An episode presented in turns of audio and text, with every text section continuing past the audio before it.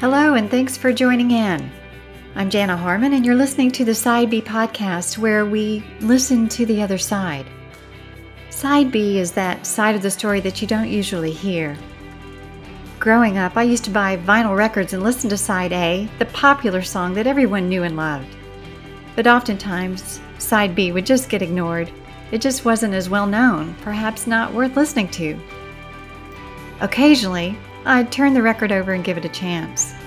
Every once in a while, I'd find a song that I rather liked and began listening to it even more than the song that I had bought the record for in the first place.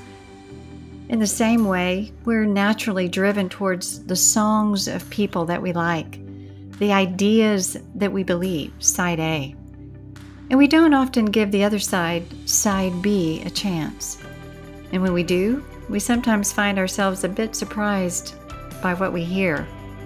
We might even come to like it. We become more open to a different idea, a different way to think about the world and our lives.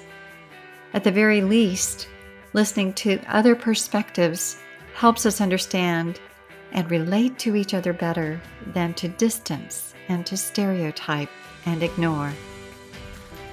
That's the purpose of the Side B podcast to hopefully interest you in listening to ideas and perspectives you may not have heard. For Christians, it's to help you understand the lives and perspectives of skeptics and the various reasons they may push away from God. And for skeptics, it's to help you see how and why intelligent thinking people may actually turn from disbelief to belief in God. Welcome to the podcast, Rob. It's so great to have you on the show. It's lovely to be with you, Jana. As we're getting started, why don't you tell me a little bit about yourself? Obviously, I hear something very English in your speech. Where are you from? Yes, so I'm in uh, uh, Hereford, England. Um, you, you, might detect a Cockney swang swang twang sorry. Twang. Um, some people sometimes accuse me of being from australia but no it's my i'm from uh, um, london england. Um, and yeah so i moved out to hereford um, four years ago which is in the west part of england. Um, i'm 46 years old. Uh, former policeman. I was a policeman for nearly five years. And then i basically left to become a, a legal advisor uh, in criminal defense. So, in a sense, I went from arresting people to defending them. Mm. Um, and then you could say, or someone said to me a few years ago, which I quite liked. So you've gone from arresting people to defending them to now trying to save them, because I'm now in, a, in the ministry with the Church of England. I'm a, a, vicar, or uh, in America you might say a pastor with the Church of England, uh, which I've been doing for the last well last six years, I suppose, if you include the training. Well, since this show is about talking with former atheists, and now that you're or you are a reverend, you really have gone full circle. I'm eager to get into your story. That's quite quite a change over over a lifetime. So why don't we, at the beginning, just set the context for where your beliefs in atheism arose? So tell me about your understanding of God and religion and faith growing up, what kind of community were you in? What kind of family were you in? Did anyone believe in God or not? Why don't you talk with me about that? Yeah, sure. Um, I, I, came from a, a, loving, but very much of a you know very secular household. So I'm, I grew up with I've got two brothers, a foster brother, a sister. So we lived in a, a large house a large household, um, but we never went to church or anything like that. Um, yeah, I had loving parents, but certainly God was not. God was never part of. Was never part of things really. I certainly, you know, we grew up interested in various sports and all the rest of it, and I certainly grew up um, very much as a, as a practical atheist, I suppose. Mm. Um, I never really thought about matters of God, and I very much lived. Certainly, as I as I grew up, as I got older, I, I lived for myself. So now I would look back and I and I can look back and think, you, and, and, you'll probably, if I go into different parts of my story, you'll, you'll, you'll hear why. I live very much in rebellion towards God and very self centered. And it never occurred to me that there'd be a reason to do otherwise. It never occurred to me. Well, no, it's not. It didn't. It it seemed to me the only way to logically live was for yourself. Um, but actually, the, the the strange hypocrisy of that, if you like, is the older as I grew up and got to my late teenage years, and, and especially at university, it became f- even more abundant. What's the point? So I never took the trouble of investigating God until later on. Uh, and, mm. and, I'll explain when and why that happened. But to me, it was just a given that it just seemed natural. It just seemed innate that you, you live for yourself. What's the point in doing anything else? Uh, and then, actually, more than that, what's the point of anything? And I mm. became increasingly, um, basically, uh, an apathetic hedonist. Those were the words I would use. My atheism was just basically just born out by a deep sense of apathy and, and, and hedonism. And there instinctively didn't seem to me any greater point, you know, meaning, purpose, or value in life than beyond those things. You know, now I can look at sort of Paul in in in in the Bible in um, I think it's First Corinthians. You know, eat, drink. You know, for tomorrow we die you know, if there is no God, these sorts of things. So right. I just live by the presumption as if there was no God. Right. I, I, I guess there weren't any other pictures in terms of Christianity, embodied Christianity, other Christians or, or religious influences around you that even made you question whether or not God existed or or if you didn't or didn't have anything like that, what did you think that God and Christianity and all of that was? Yeah, I thought it was secularism has obviously been fairly rampant um, in the West, especially England, probably even more, a lot more so actually than America. And so you're kind of indoctrinated from an early age because everybody else tends to think the same or where within all of the media within all of popular culture at least the majority of it it's as if it's just you know we've grown beyond that. And without making any effort one is indoctrinated to believe that there's no more truth to christianity. Jesus christ is no more real than father christmas to give you know to give a silly example um, which now is is is bizarre when you actually stop and look at the evidence. But to me, it was just you know the, the cliche type of things that when I looked at or came across Christians, uh, I remember at university, for example, arguing with Christians on campus on a couple of occasions because uh, and that was where it was I was I was clearly an atheist and you know would come across as an angry atheist to them because my presumption and these were no more than presumptions was just that Christianity was a strange crutch uh, for for deluded people. Um, I remember seeing a documentary in which Peter Atkins, uh, an Oxford great friend of Richard Dawkins, just said that anybody, what do you think of people who believe? He was asked, and he just said that they're stupid. Uh, and I think back then I just assumed the same thing that people were giving some attachment to some delusion because it made them feel better. Or m- more than that, I, I just suspected that people would became Christians because they were just selfish. And so I remember challenging them, saying, "So why why are you a Christian?" And basically suggesting that well, you're just a Christian because you want some deity to to take care of you, because actually you're obsessed with your own salvation. And I knew enough about Christianity to know that supposedly it was a route to salvation. And therefore, by default, my assumption was that these strange weirdos, these strange Christians, were just deluded people who needed a crutch, who were just obsessed with getting themselves saved. And therefore, actually, it's not a religion of um, you know, of love and charity and all the rest of it. But actually, deep down, Christians were just selfish people who wanted some mystical deity to save them. Does that make sense? I mean, now when I, as I try and say this stuff, it sounds, you know, nonsense, but this was kind of the way I thought back then. Right. Yeah. You, you describe yourself as somewhat of an apathetic hedonist, but may, perhaps that was a little bit later on in a, in the sense that if you had so much anger and contempt, that that doesn't sound apathetic to me. It sounds like you had a rather strong sense of self yeah. about your atheism and a strong opinion otherwise, you know, about Christianity. I was very yeah, suspicious regarding myself and how I lived. I lived with enormous apathy and hedonism, mm. so together. But in terms of how I viewed Christians, because I never re- actually looked properly into Christianity, but I viewed Christians with great suspicion for kind of mm. the, the, reasons that I, that I just mentioned. Right. So yeah, I was a strange mix. We all are. We all are. Indeed. Indeed. right. Are.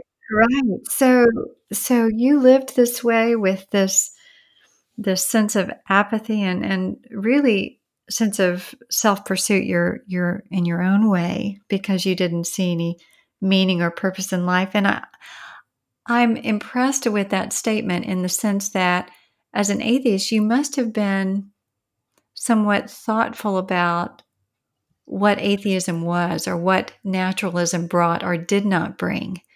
Mm. it seems to me that when you absorb atheism within secular culture, oftentimes you just go with the flow and really don't think about the implications of that worldview.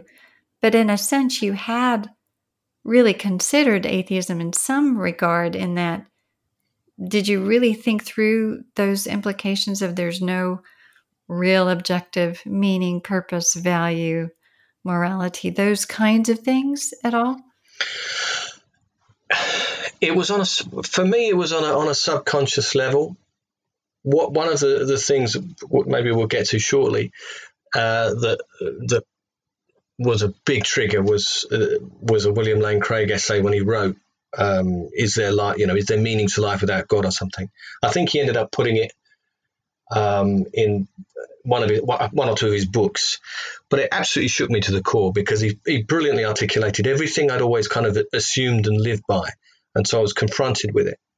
But before I read that and a lot of things happened before I did did read that um, but I just lived with the sort of subconscious.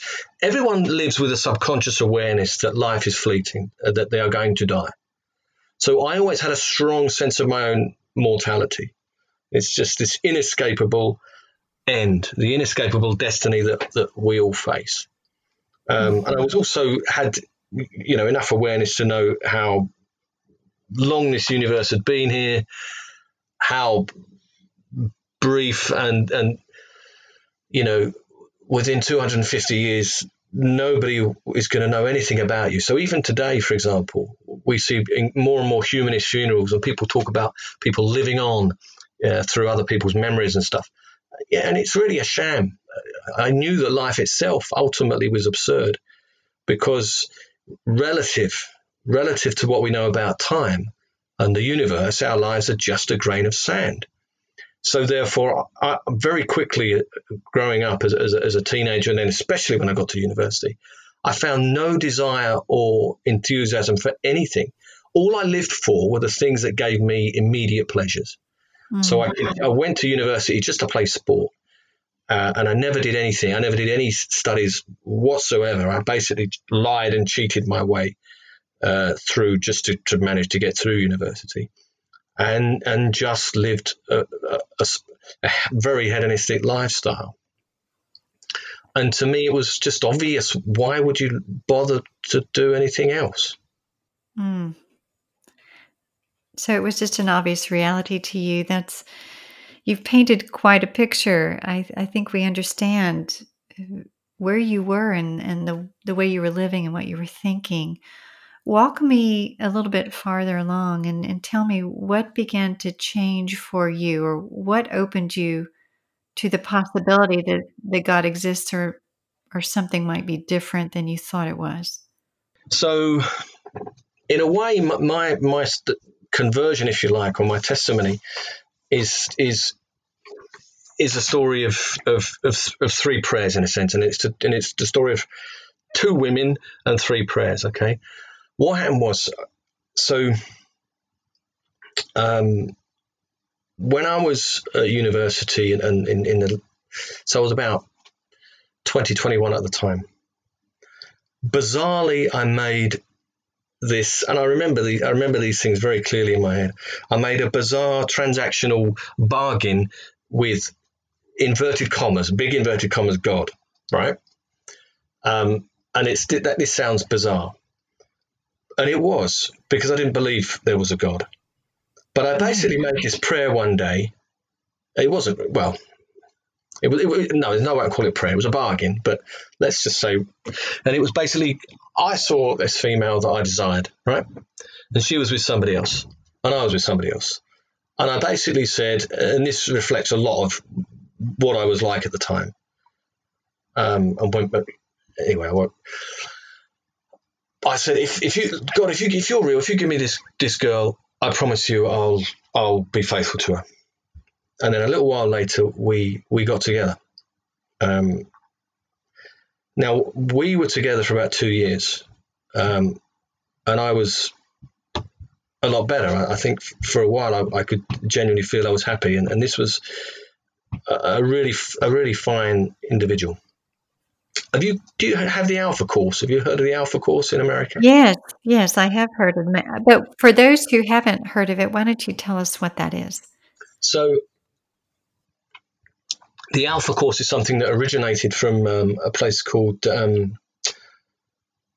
um, oh, I forgot HTB HTB Church in, in England, in London, a big church in England, uh, and a guy called Nicky Gumbel took on this course which basically was was a was a way of introducing people to the to Christianity and, exploring um, questions of life through the lens of, of Christianity and Jesus Christ, basically. And it's basically become a global, worldwide phenomenon. This course, and, it, and it's superb. So, so this this lady that I was with at the time, her name's uh, Jeanette.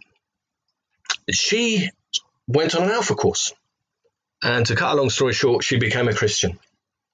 And she wanted to live like one.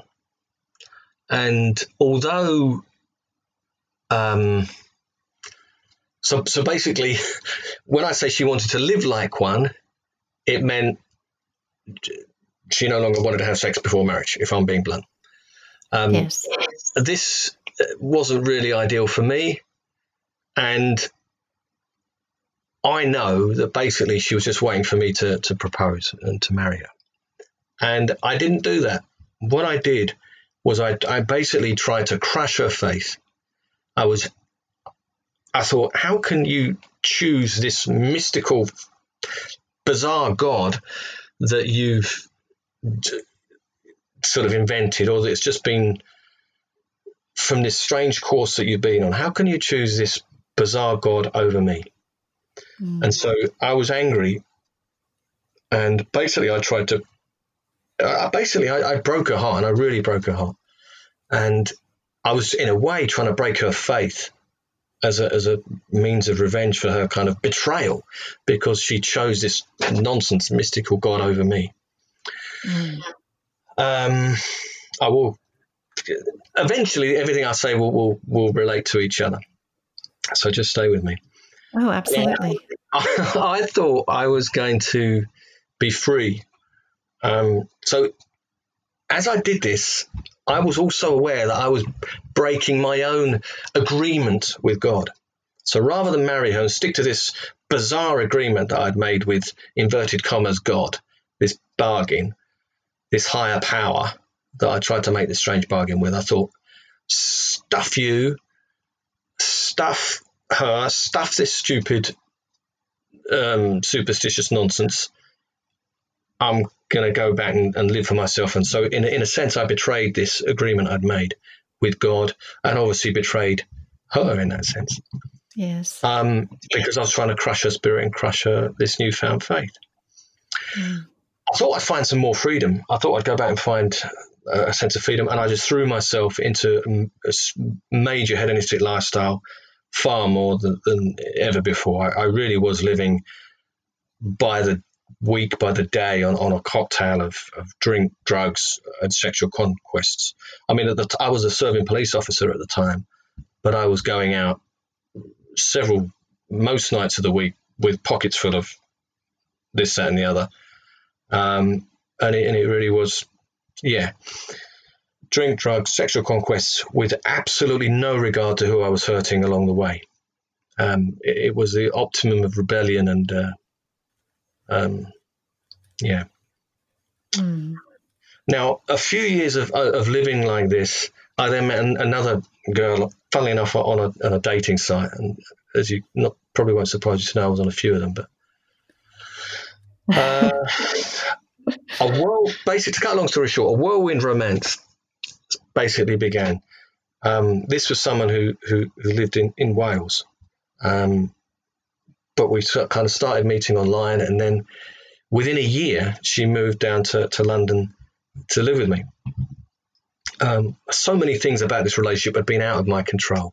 How we met online was bizarre. I, it's because she liked my screen name Jamie. It's not even my real name. I mean, I could go on with lots of other just w- weird things, um, but it was a, a whirlwind romance.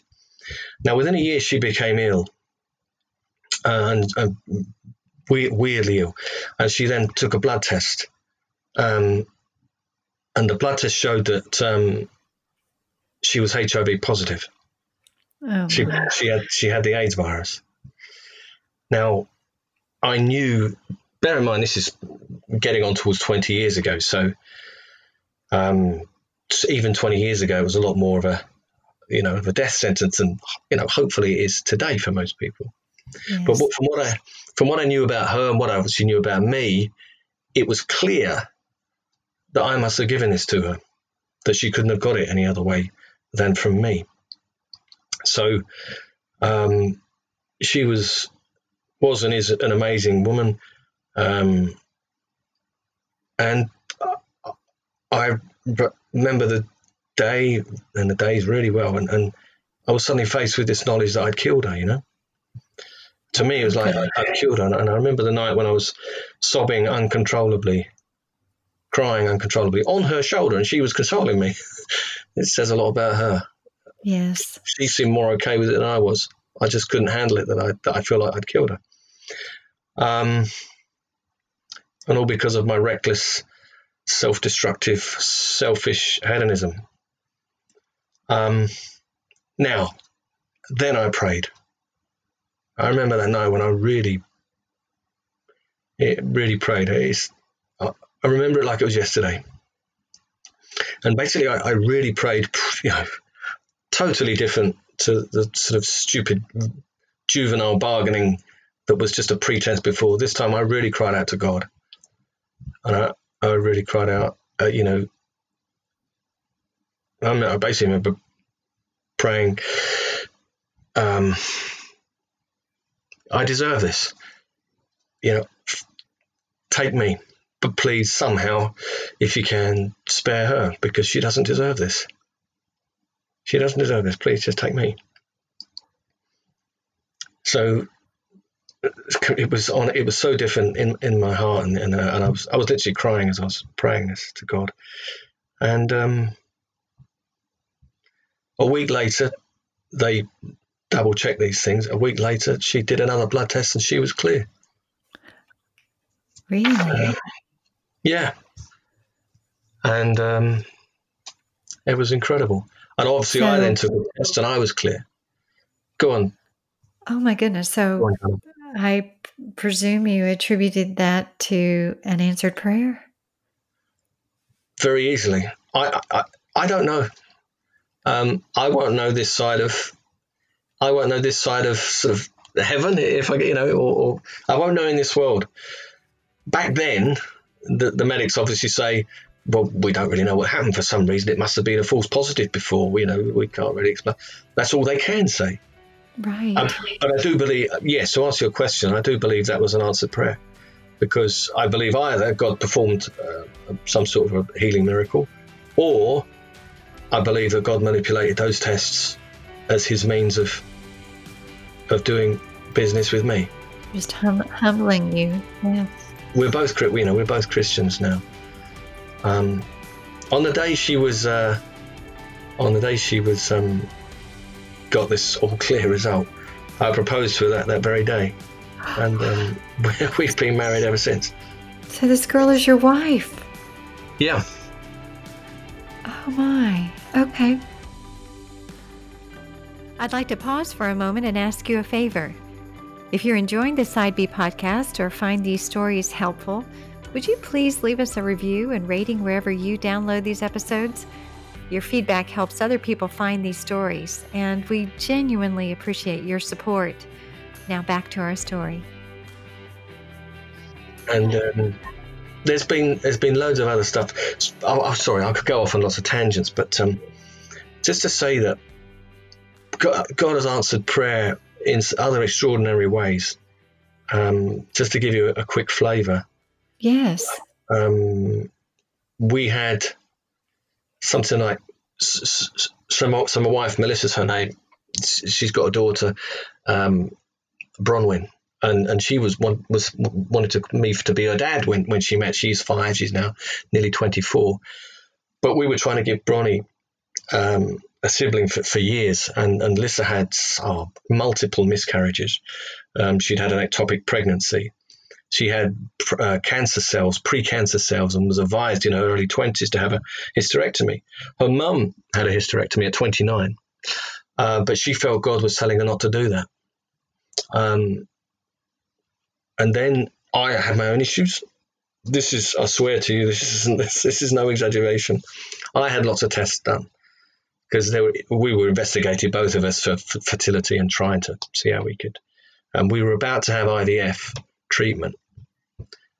Three weeks after I was given a test result where I z- was given a zero percent chance of fertility, we conceived Maddie, who's now eleven.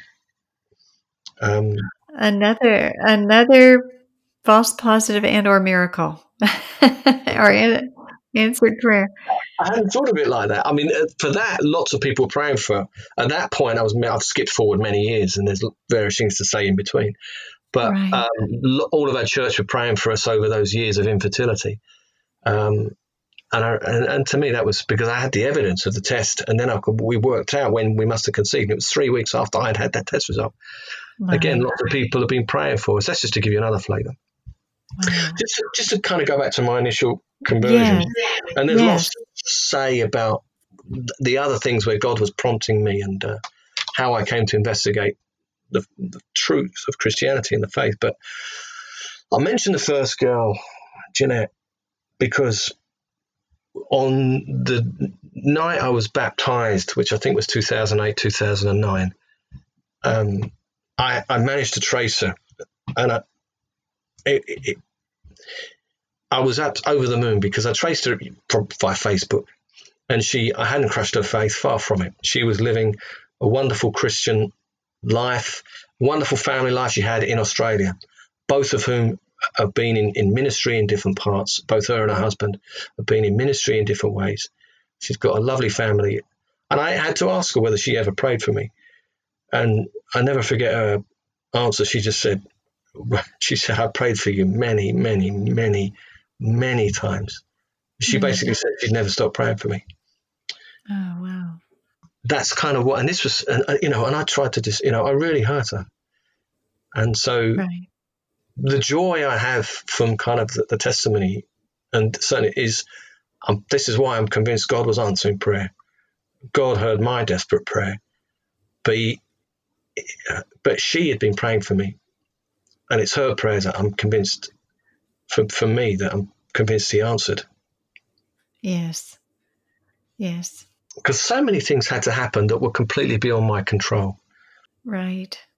So I'm, I'm one of these people, not one of these, yeah, so I think a lot of people might feel this, but I'm fairly confident God, for many reasons, I can't give you all the reasons, but for many reasons, I'm convinced that God brought me and my wife Melissa together as part of the answer to the prayer.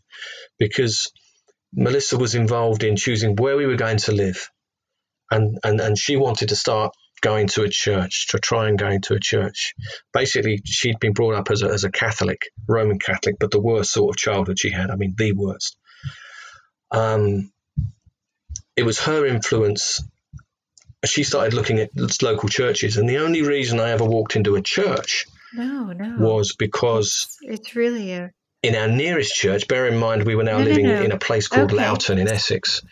Um, again, she was integral to where we were living. And then, as we were looking at local, local churches online, I noticed that the minister, the vicar of, of one of the nearest ones, was a man whose name was Alan Comfort.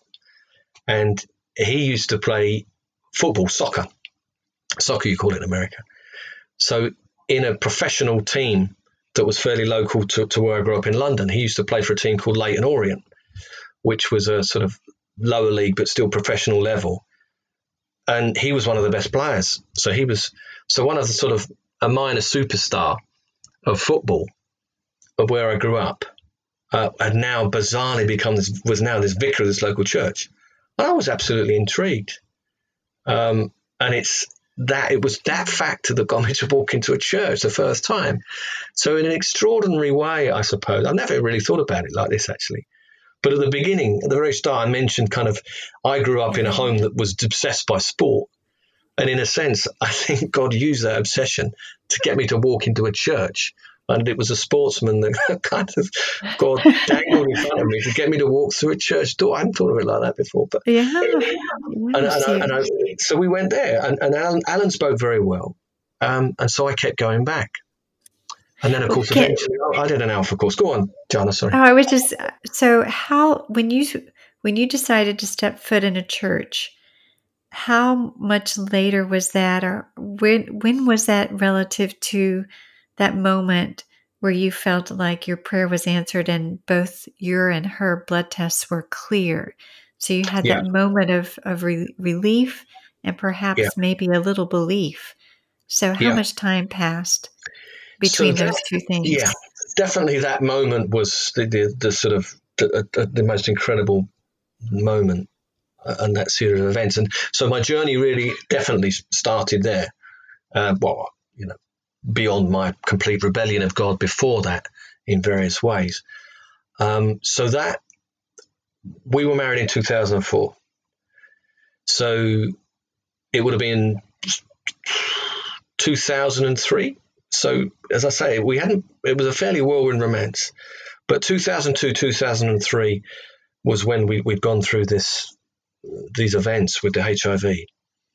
Um, and then we got married 2004, and so we would have moved to to Loughton um, within a couple of years after that. So I probably first walked into a church. I, I wish I knew the exact date or year, but it would have been 2005, 2006. So after that moment of f- the f- the sense that uh, prayer was answered, did Mm. that open you towards the possibility of a real God existing?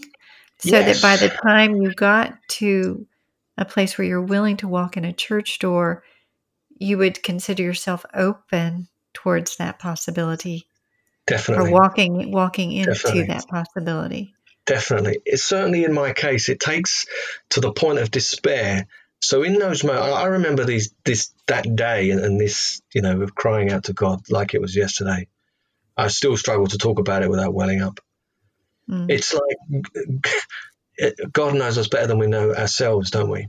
It was in that moment of despair when what did I do? I, I knew nothing else but to reach out earnestly and honestly, desperately to God. Um, and that was real when I did it. And yet everything in my life up to that was was no belief, thinking it was a fantasy and nonsense. But actually, I don't know. Something happens when, when we are faced with the most profound things, especially when it's when we're desperate. That that instinct, I think, that little glimmer doesn't go from our souls. Um, and sorry, um, Jana, sorry. No, no. It's really a I've, I've lost my thread again. I took myself back No, to that no. night. okay. Go, go, go back to your question. So, yes, feeling that something extraordinary had happened, that I'd cried out at the bottom of my soul to my Creator God, And he'd answered me, yes, I can, that without question. I would never would have walked into a church. I wouldn't have walked into a church, I don't think, had any of those things ha- not happened. So I was open to, uh, you know, I didn't pour scorn on the fact that my wife was wanted to go to church and was, was asking me to go with her. I wasn't scornful and like, let's let's, you know, be antagonistic or, or, or, or worse. I was open to it, and then and then the you know the cherry on the on the top was the fact that it was a surreal thing about who actually was the vicar of this one particular church. So yeah, so my heart had already my heart was, was had already been slightly softened by mm. these extraordinary events that did didn't make me more open to go, um, and so I did go with with ears far more open to hearing than I probably otherwise would have done. And then, um, what did you hear when you started listening? Funnily enough, that the first time I, I'm, I remember fairly confidently again that Alan was speaking on Revelation, and it was fascinating, and he spoke well, and so I, I wanted to go back, and, and I kept going back, um, and then eventually they were running an alpha course, and and I you know, it's funny now as a as a vicar, you know, so much of my planning and, and, and, what we're trying to do is get people to the place where we can invite them to Alpha and they'll actually think seriously about it and come. I remember I asked Alan if I could go to Alpha. I was the one. My heart was softened enough and I'd heard enough to know I wanted to do this and look at this properly. Um, but there were other little triggers as well. Um, I, for, for example, in I remember this. This was a significant thing for me in 2006, I was channel hopping when I came across a documentary. Again, I just feel this was, I remember it so vividly, and I feel it was a, it was a, we now would call them a God incidents, and, and there's so many that have happened. But I came across a, a documentary whilst channel hopping, and it was called God, the Root of All Evil. And it was Richard Dawkins at the height of his, on the back of his The God Delusion book. Right. And he made this documentary, so he was very popular at the time. Funnily enough, it was in that documentary, I think, that um, Peter Atkins, that I mentioned earlier, was just saying that anybody who believes in God is stupid. But this shook me. This was another sort of pivotal moment when I realized that actually, whether Richard Dawkins is speaking the truth or not is the most important thing in the world it is the most important question for any of us, whether God exists or not. And I kind of, I'd always, without thinking through things, lived in an apathy of why bother. This totally, this documentary totally shook me out of my apathy on the back of, yes, what happened in the previous years. Now it was clear to me this is the most important question of all. Now, hmm. I'd been an investigator all my life. I'd, I'd worked in, in, in law. I'd been a policeman. Um, you know, I love reading Jim Warner Wallace now, for example. Um, yes. I'd been a policeman or, and then worked in criminal defense. So I'd been a, around the law uh, uh um, uh, and investigations all my life. And so it seemed just natural to me, still is, to investigate the God question if I can put it like that. And that's never left me. And so for me, it, it, at, at, that point, it was hang on a minute, seek the. Tr- I'm a truth seeker before I'm anything else. Even before, if anybody asks me why I'm a Christian, it's you know I could go into all the details of what God's done in my life and answer prayer, but the other side of the coin, I mentioned two sides of the coin before. The other side of the coin is quite simply because it's true. I'm a Christian because it's true, not for mm. not for not for any other reason. Everything, you know, it's it's a classic C.S. Lewis stuff. Um, it took a Richard Dawkins documentary, you know, and also then read The God Delusion, um, and it took him to make me realize that you know the great C.S. Lewis stuff. You know, G- the truth of Christianity cannot be moderately important. I think C.S. Lewis, I, I, love some of his stuff. It's either the biggest humbug or, or whatever he calls it, um, or it is the most important thing to know. One thing it can't be is moderately important. Um, right. And from that moment onwards in 2006, I've always absolutely profoundly believed that.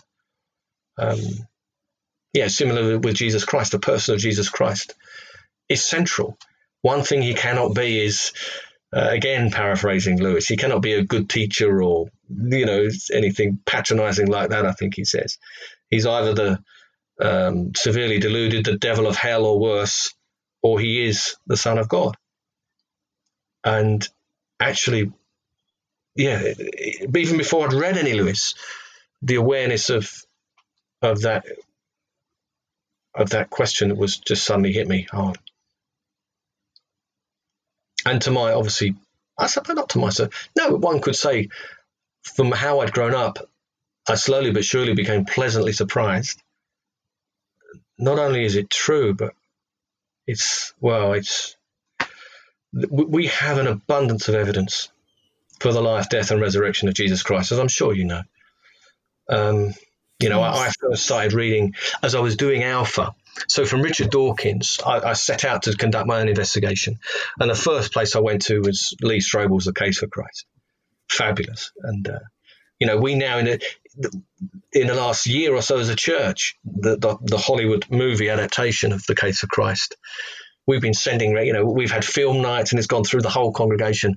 And actually, I think they've done a pretty good job with that. Um, I don't know if you've seen it, but yes, I have twice. Yeah, I, and I can. I, I, have got to get my dad to watch it, but people I watch it with, I, I do say to them, I can, you know, watch this, and because I really relate to Lee Strobel in many ways. You know, he doesn't hide the fact that he was a drinker in the film and and and, and antagonistic and all those things, and um, you know, I just, I'm fairly, I feel humble doesn't doesn't cut it, but humble to think that God, and this is what I wrestled with for, for a while actually, is why would God do these things for me? Why? Why I couldn't get my head around it until I started to understand the depth and love of God because of what He's done in Christ, and that actually He loves everybody to that degree. Um, yeah, through I mean through Lee Strobel, I then that took me to people like William Lane Craig, who was a massive influence on me. Um, uh, for example, another pivotal thing was when I first, I think it was 2009, when I first when I watched William Lane Craig debating Christopher Hitchens, and it was like this isn't even this isn't even a this isn't even con- a contest. Christopher Hitchens, for all of his skilled rhetoric and and and clever wordplay, he had no answer to, to the conveyor belt of good argument and evidence um, that there is for Christianity. Uh, and that was just clear to me. And so, you know, I, I so reasonable faith, uh, Bill Craig's um, ministry, they run chapters, and, and, and I became qualified as a chapter director um, many years ago, and and that's always been a good good sort of feeding feeding pool for me. He's been a big influence. So obviously, over time and investigation, you you became convinced that it was true. Obviously, yeah. existentially and spiritually, you believed God was real. Yeah. So those things came together, and yes. you came to a place of belief yeah, I, am uh, It's, uh, it, it's sort of. I feel to say humble that doesn't. When I stop and think about it, it, it's hard to get my head around. But in personal ways, God has been personal to me. You know, my existential angst, the arguments and evidence, um, in every way, God has kind of met me through yeah through circumstances through he's given me the means to know that that he's there. I think he, I think through Jesus Christ and the evidence that God has ordained to give us through the Bible, especially the New Testament, He's given everyone access to sufficient evidence. I mean, it's like it's the Pascal stuff. I think God is a obviously.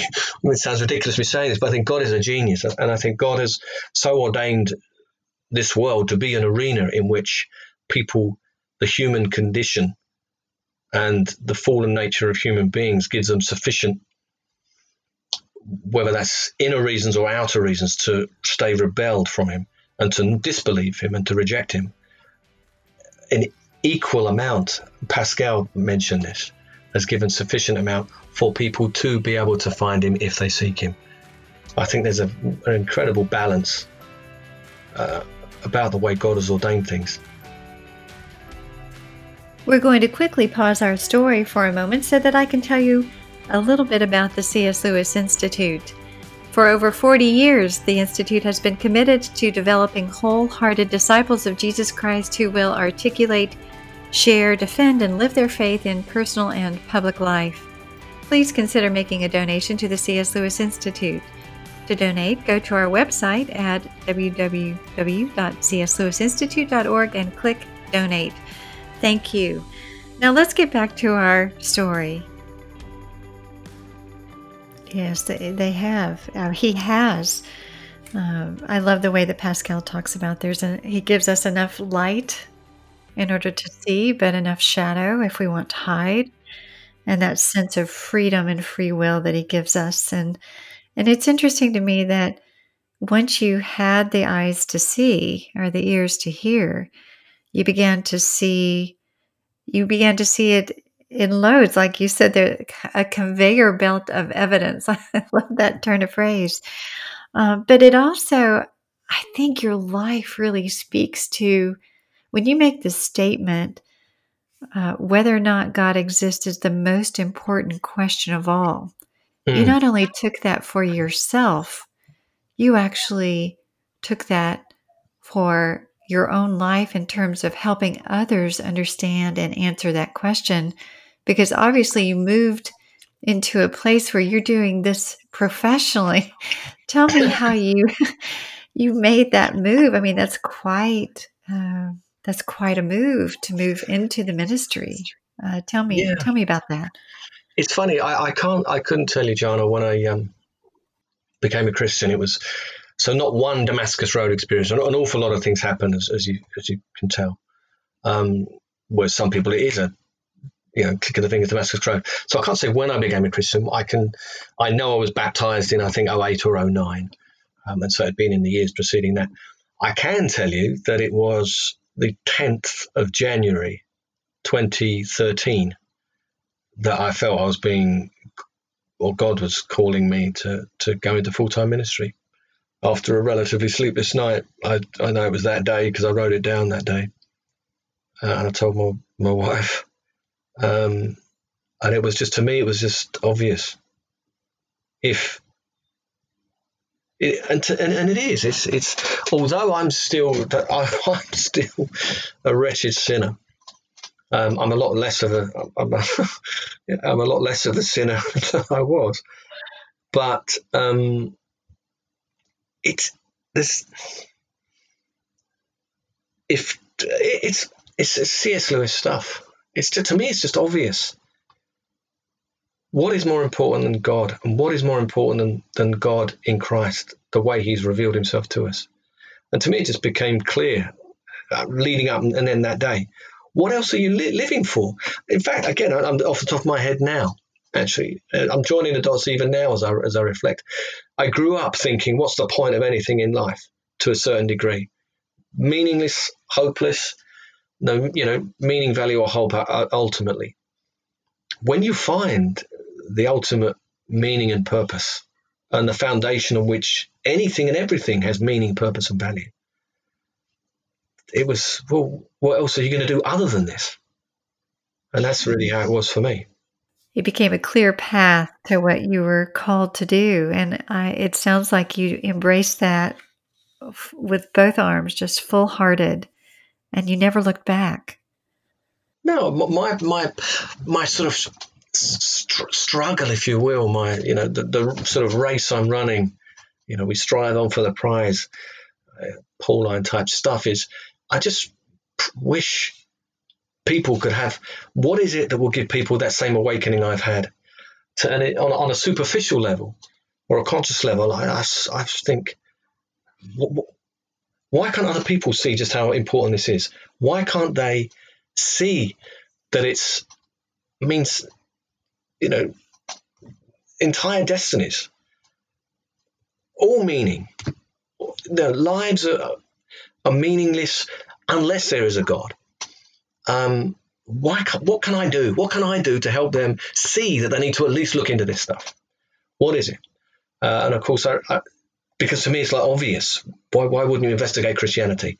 So I'm always desperately thinking through what is it we can do to try and get people to see that, um, of how important at least the question is. So to spend some time exploring it. Well, and then of course, even as I hear myself saying that, it's well, actually, it took God to intervene significantly in my life for me to see that, and hence there lies in you know God's grace. We, we need to be called by God Himself and the Holy Spirit to can to at least you know. I know a lot of people don't like the term, but you know God's prevenient grace. No one can come to the Father unless the Son calls him.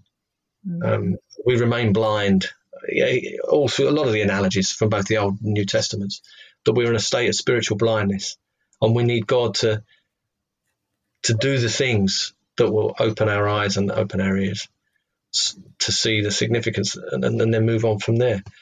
Um, and so that's really that's why I'm in. I mean, you know, I'm fundamentally, if I if I were to label myself or people were to label me, they would say, you know, I'm an evangelist and apologist first.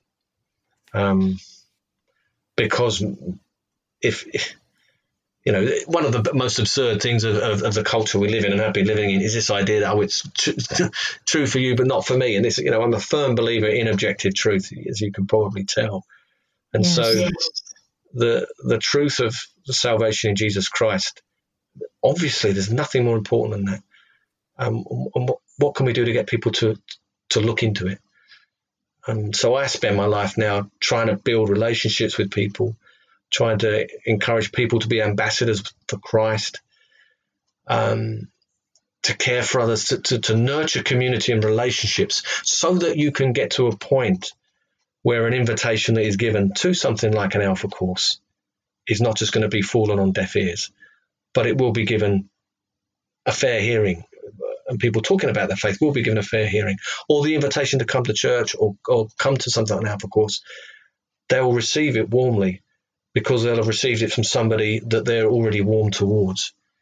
Um, I think that's why I do what I do, and to try and get others to, to similarly be the ambassadors of Christ in that way. Um, Greg Koukl, another influence, I use that phrase, Greg, um, ambassadors of Christ. I think that's that's one of his phrases, which is another. It's, you know, it's a good catch-all apt term. Yes, it is. I think this is a, a really wonderful place to to transition. If you were to be able to speak directly to a curious skeptic, or at least someone who's raising an eyebrow or just willing to hear you out for just a moment, what would you tell the the curious skeptic? Oh, I wish I'd prepared something in my mind to that question, but of course, you know, I should be prepared. I'm always telling everybody else. First Peter three fifteen. Um, I think it makes all the difference in the world. So I'd ask. A conversation would always be be the way to go. What is it you're looking for in your life? People don't like thinking about their own mortality. I think people are aware of their own mortality. So, is there more than this life? And I think I think there's ways in which people can look inside themselves and outside themselves to find the truth. And that it, does lie in Jesus Christ. So depending on, on how the conversation would go, I would say look at the beginning of the universe. Um, the universe is, is finite and you know arguments for there being a creator, the Kalam cosmological argument, for example. I'd say you can look at the fine tuning of the of the universe uh, again, which points to a, to a designer. Um, the argument for mathematics. So these are all ways that people can look outside of themselves to look at. Actually, there's a lot of good reasons to think there is a creator. Um, did I just say the argument for yeah? The argument for mathematics would be would be another one, and how you know um, mathematics coheres in a in an extraordinary way with science in a in a reliable, predictable way again that speaks of creator. But then, probably more important than those things, I would say, I will challenge any individual and say, you can look inside yourself to know the truth.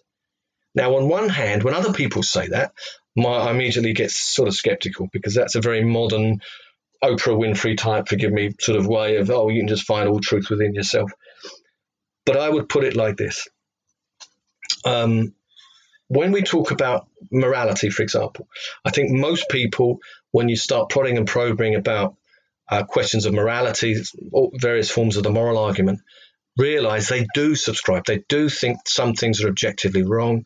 There are certain objective moral values and duties that they think are actually real. That we're not just products of animals and that all moral values are ultimately relative and, and part of a, of a delusion. So I think they can find within themselves that obviously the moral argument speaks to there being a creator God, an ultimate lawgiver. More than that, there, or, or along with that, their sense of justice. Most people can see there's something wrong in the world. Most people wish and desire that there is some ultimate justice. And then, and then the other thing, so the third thing, if you will, is the sense, the desire to be loved unconditionally. I think the things that we can appeal to people within themselves speak profoundly to most people if if they give themselves a chance to look at these things. So, for example, we are all desire to be loved unconditionally, and that's something that's gone very wrong. And it's it's it's through these things that we can talk about Jesus Christ in particular.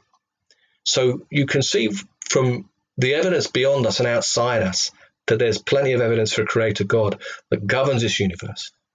But then we can talk about the person of Jesus Christ and say, look what happened on the cross. Here was a man who said, in various different ways, who showed in various different ways, who claimed in so many ways to be the God of the universe in the flesh. And he goes to a cross so that God's justice is met. His perfect justice has to be served, if you will the sins of the iniquities of, of us all are laid upon him. But he does it because of his unconditional love.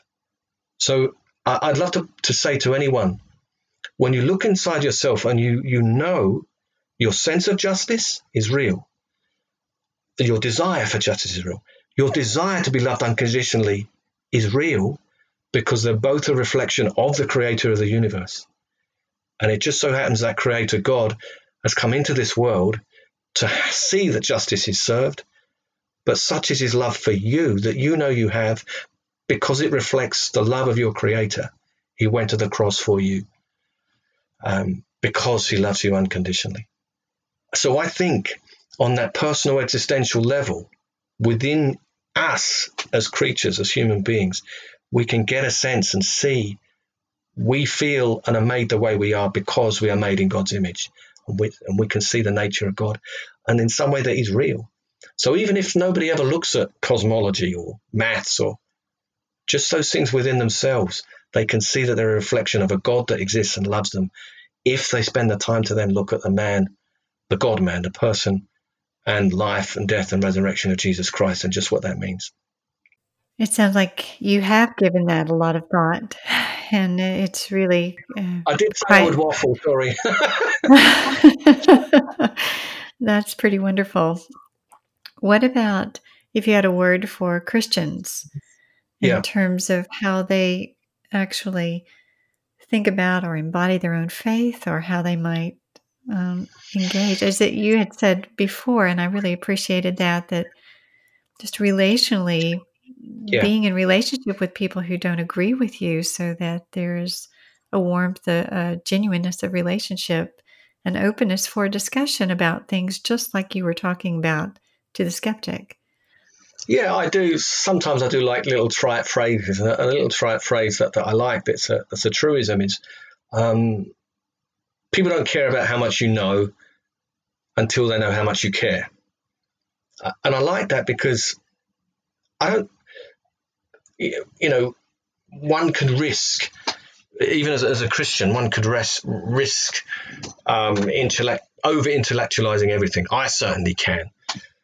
Um, but actually, you know, because that's my, you know, that's the way I'm inclined. I'm kind of, that's my background is investigation. It's like, you know, like Jesus Christ, sometimes I approach as if he's, you know, just this amazing figure to kind of be unmasked, you know, like in the New Testament, you know, unmasking the messianic secret or something. Sorry, I'm going off on a tangent. No, it's fine. Where was I? But the, yeah, I think, the, and I've seen it. This is one of the things that I've seen in ministry that's most wonderful is people who would would say, you know, don't aren't like me at all, and and and, and they can't get their head around arguments and evidence, all this stuff, but they can be the most winsome ambassadors for Christ, more than I can. Their gentleness and their love, and and just the Spirit working in them and through them, is could could be far more, far more, for one of the better phrase, magnetic than any dry, let's say, argument that I might sometimes come out with. Um, care. So the try it phrase, care. We're, we're all ultimately we're, we're trying to be intentional about conversation, intentional about sharing our faith, showing our faith in the way we live, and being invitational. The amount of times I've seen statistics that say X, Y, Z people would think about coming to church only if they were only invited, this sort of thing. And it's it does begin with the culturing and, and nurturing of relationships, because, um, so let's say an invitation to Alpha or an invitation to church is is is cold and dry. The invitation is only as good as the person that's making the invitation. And I don't mean, you know, a good person. It's, what I mean is the any invitation is far more has got far more promise if the bond between the two people is strong. So there's got to be a genuine sense of culturing, nurturing a relationship between the Christian and their and their neighbor and their non-believing neighbor or the or the you know those that are non-churched. If we can, tr- and it, it, it can't be faked do we as Christians truly love others? Obviously, we, we should. And obviously, we are called, the Great Commission applies to all of us at Matthew 28. You know, the, to always have a reason to, to, to, to give a, a defense for, for the hope that you have. We're all called to, to, to do that. But all these things and the way we go about evangelizing and sharing our faith, it's got to come from the foundation of having been having built a relationship where the person that you're engaging with knows you care, knows that you love them, and knows there's something about your faith that's done something to you, is also, and you know, that's why we're called to live it out. Does that make sense? Oh, it makes perfect sense. Um, so again, I mean, for example, going back to Greg Koukl, I like, I like his, I like the way he puts a lot of things. Um, I mean, obviously, he's one of the best in terms of conversational evangelism apologetics. Uh, Tactics is always one of the first books I recommend to anybody. Um, but he talks about we, we, need more gardeners, you know, and I like that. I, I, just think we as Christians, before my time, if you like, before I was a Christian, I, I understand there was lots of calls for people to go through the sinner's prayer always and, and always get people to say that prayer when they're saved. And I don't think it's it's as simple as that. I think most of us are called just to just to sow seeds.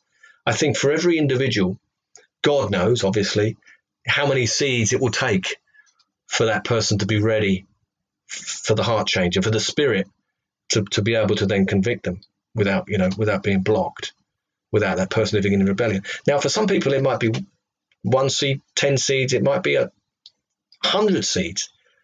But i think if every christian just works on being this you know being a gardener as greg koukl would call it just working out how they can keep sowing the seeds i think that's that's what we can all do I think that's perfect.